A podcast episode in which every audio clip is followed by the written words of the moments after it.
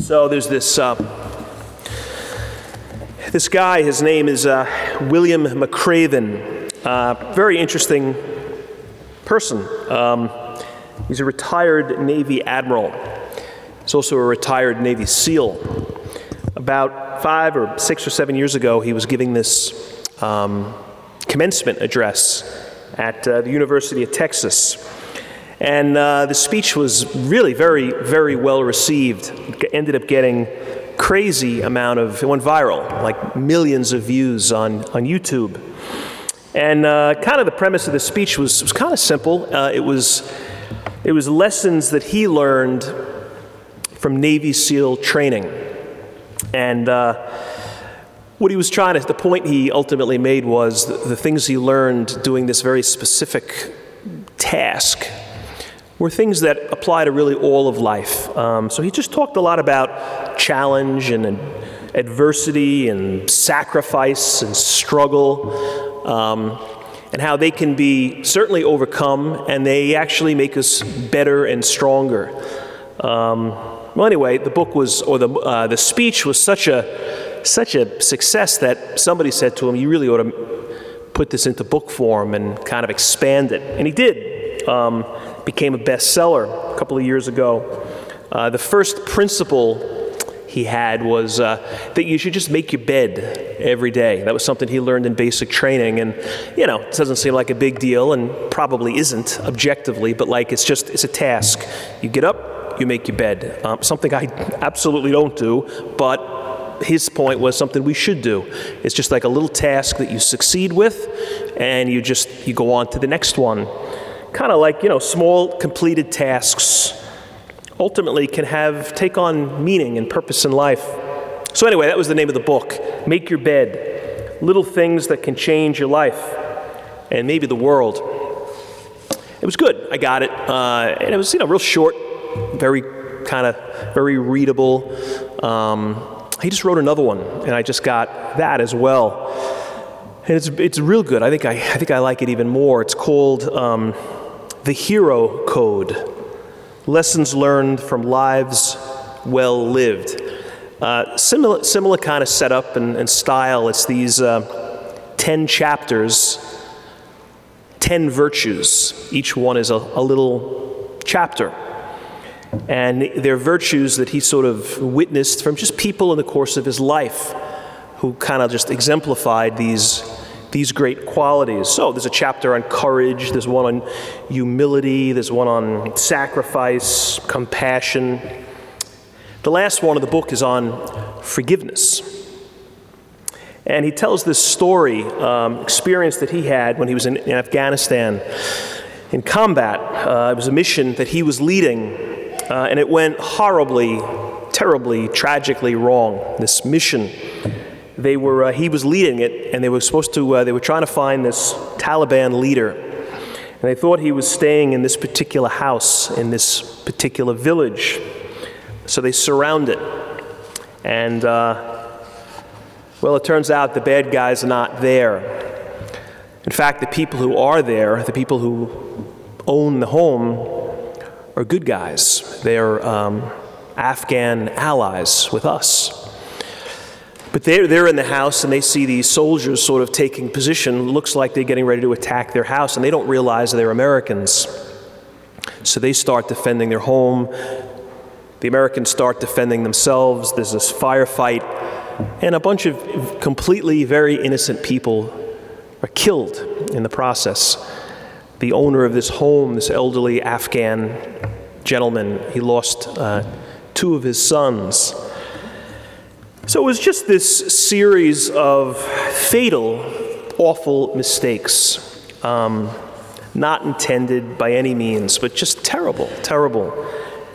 Anyway, this is what this guy McRaven says about it. He says, In all my time in the military, it was the most gut wrenching tra- tragedy I've ever faced. And he knew he had to meet with this father. He needed, he needed to, you know, meet with him and apologize, at least apologize. So, this is what he says In accordance with Afghan tradition, I came that day to offer reparations in the form of several sheep and some modest compensation. But the real reason I went was to apologize, to let the Father know that I was truly sorry for the pain my soldiers and this war had caused him. I had no idea how the old man could possibly forgive me. Had it been me, the hatred would have been too deep to reconcile with anyone responsible for killing my children.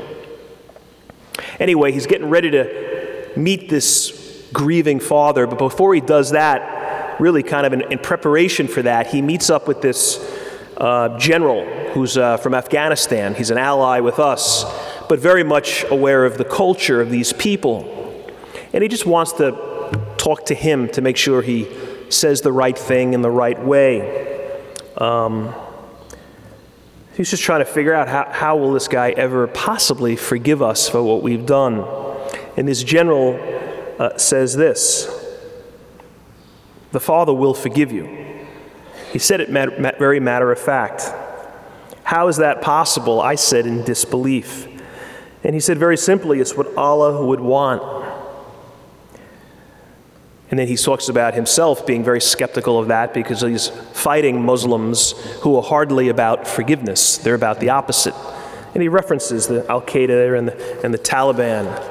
But this general is just very confident. He says, I know this village, I know these people. They're good people, they're good Muslims, and this father will forgive you. And then the, and then the general says this, and I think this is just the great, great words. He says, The Father will forgive you because it will take away his, his burden. Not the burden of his loss, nothing can ever take that away, but the burden of his hatred and his anger. Forgiveness is a great gift, not only to those who receive it, but to those that give it. Not a great, not a great statement. And then he has this meeting, which he describes in this book. He says, I looked first at the son. One of, one of the surviving sons is present at this meeting. I looked first at the son. He clearly wanted me dead. Then I cast my eyes on the father. Taking a deep breath, I said, I'm the commander of the soldiers who, accident, who accidentally killed your sons. I came here today to give my condolences to you and to your family and to your friends.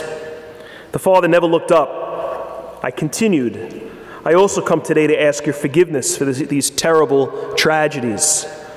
Finally, the father raised his head and he looked me in the eye. His face was expressionless, but his eyes were kind. They were deep, sad, heartbroken, but kind. He nodded for me to continue. I said, Sir, you and I are different. You are a family man living at home with many children. I'm a soldier who has spent most of my life overseas, away from my family. But I have children as well, and my heart grieves for you. Tears began to well up in the old man's eyes. And then he said this the admiral continued. He said, But we have one thing in common, one very important thing. We both believe in a God who shows great love and compassion. I pray for you today, sir, that in your grief, He will show you love and compassion and ease your pain. I also pray today that He will show mercy on me and my men for this awful tragedy. The father nodded slightly. Once again, I asked for forgiveness. The son then leaned over to the father and whispered something in his ear. The look of anger on his face had softened. The fire in his eyes had gone out. And the son spoke very simply Thank you very much. We will not keep anything in our heart against you. We will not keep anything in our heart against you. And then this is what the Admiral says This, I think, is the essence of forgiveness. As I left the village that day, I felt a burden had been lifted, but more importantly, I had a renewed, a new, renewed sense of the power of forgiveness. I prayed that the time would come when I would be as merciful to someone else as the father that father had been to me. I hoped someday I would be as good a man as he was. And then he goes on a few more paragraphs. He talks about uh, remember that shooting in uh, Charleston a couple of years ago in that church. This nut came in and murdered, I think, nine totally innocent people. And then how in the, in the following days, the uh, family members of these victims very publicly forgave this guy. This guy who wasn't, hadn't even asked for forgiveness, hadn't even apologized. And they was speaking about forgiveness and just the almost the unbelievable nature of that. I think we look at that and it just it stops us, doesn't it?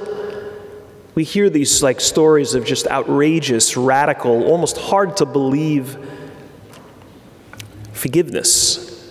And I think most of us think, I, you know, that's awesome. I don't know if I could do it. I know I should. I wish I could. I don't know if I can. Well, it can be done. And these are just examples, right? It's not fiction. These are true people and true stories. It is possible. Now, if you've been watching the news at all, I guess the last week or so, this story about uh, Minnesota, a kid, 20 year old kid who was shot by the police officer. He stopped, like a traffic stop, and they ask him to get out of the car. He resists. There's a struggle. The police officer reaches for her, which she thinks is her taser, but it's in fact her gun, and she kills the guy. If you watch the video, I mean, it looks, I mean, it really looks like it had to have been a mistake, like a horrendous mistake, but a mistake.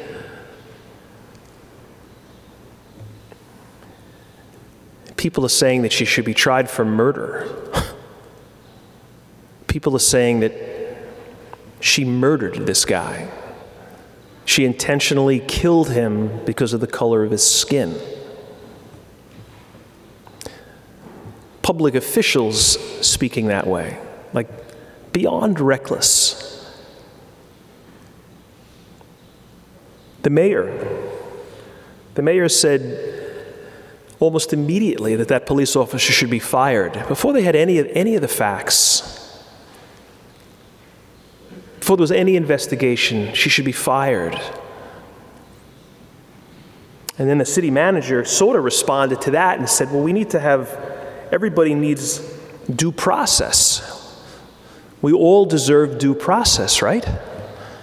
He got fired. He got fired for saying, let's be fair, due process for all. And he gets canned. It's like, what is this mob rule? Like, where are we? This sounds more like Afghanistan than it does here the police officer who killed that guy, hey, I mean, should she be fired? Maybe. I don't know. But that's why you investigate situations. You don't, you don't do mob rule. The press leaked her address of where she lives. They had to install concrete barriers around her house and fences around her house. How can that be okay? How can we be okay with that? You know what that's not? Man, it's not that Afghan father who forgave forgave us for killing his two sons by accident. It's not those Charleston families who reacted to the murder, the murder of their loved ones Certainly not Jesus, not in this gospel, not in any of these gospels we've been hearing since Easter Sunday. He keeps showing up and he keeps saying the same thing. He keeps saying peace because he knows what people are dealing with. Both the people that were close to him who just acted in disgraceful ways, and also the people that openly murdered him. He talks forgiveness. Look at what he says here tonight. Thus it is written that the Christ would suffer and rise on the third day, and that repentance for the forgiveness of sins would be preached to all the nations. Like, that's it. That's the message. It's about forgiveness. Because we will always be in need of forgiveness, because we are imperfect, sinful people. That's why we have, that's why God sent His Son to clean up the mess of us. So it always has to be about mercy, it always has to be about forgiveness. It can never be about mob rule. You know, that book I was reading about, uh, that admiral, at the end of that chapter, he's got a couple of great, it's one paragraph where he, well, he makes this point about society today. And listen to what he says here. He says, Society today seems to be so easily offended. We're quick to anger, and some people believe every offensive act, no matter the intent, requires a swift rebuke. The hardest thing any hero can do is to forgive. It's easier to storm a hill or fight a fire or stop a madman with a gun. It's harder to forgive because we're afraid to.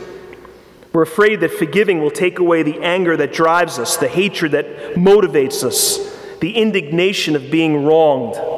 We want more than anything to harness the outrage, to feel the power of injustice and the fury of discontent so we can lash out at the offender, no matter how small or how large. We, we think that retribution, no matter how small or how large, will soothe our soul, but it won't. It doesn't.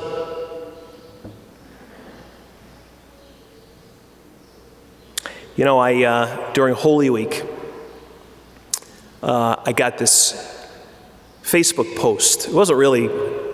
It was, I guess, it was sent to uh, the Beach Catholic website, but I think it was, in a sense, I interpreted it as kind of being directed toward me.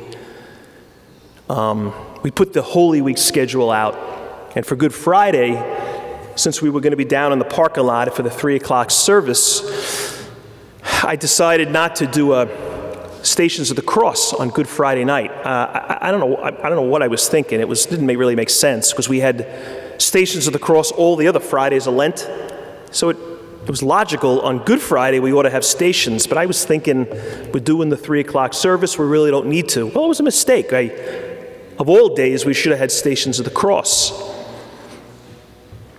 So I got this message. Now listen to this. No hello or you know no no greeting at all. It's this. I have to say how appalled I am that there's no stations of the cross at St. Ignatius this Good Friday. Did anyone stop to think about working people in the parish? All the masses are during the day or in Spanish. What happened to the rest of us that speak English and work? Three exclamation points. she was appalled. like, how about, hey, I was wondering why we're not having Stations of the Cross? Or how about, hey, I'm disappointed that we're not having Stations of the Cross? Or can we have stations of the cross? Instead, I hear that she's just appalled. Well, first of all, it's like, man, if, if that's got you appalled, you got it. You, this crank has got not a lot to be upset about, number one. It's like, give me a break. Like, we're in the middle of like a pandemic. We're trying to organize three churches, dealing with crowd issues. It's like, come on, like, you're appalled? I just couldn't get past that word. Like, you gotta be kidding. You know what was making me crazy was she was right about the stations of the cross. Like, I so much wanted to be like, no, we're not doing it. Now we're absolute, you know what, we're not even gonna do it next year because of, of what you're saying. Like, we just not doing it. Like, so much a part of me wanted to just be an idiot. But I wasn't. I wasn't. I mean, I. we had stations of the cross. Like, I thought about it. I'm like, yeah, she's right absolutely no need to communicate it that way. But we had stations of the cross. But like, do we have to come at each other like 100 miles an hour? Do we really have to be appalled?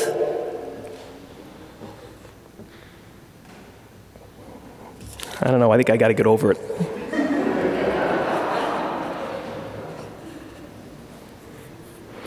you know, that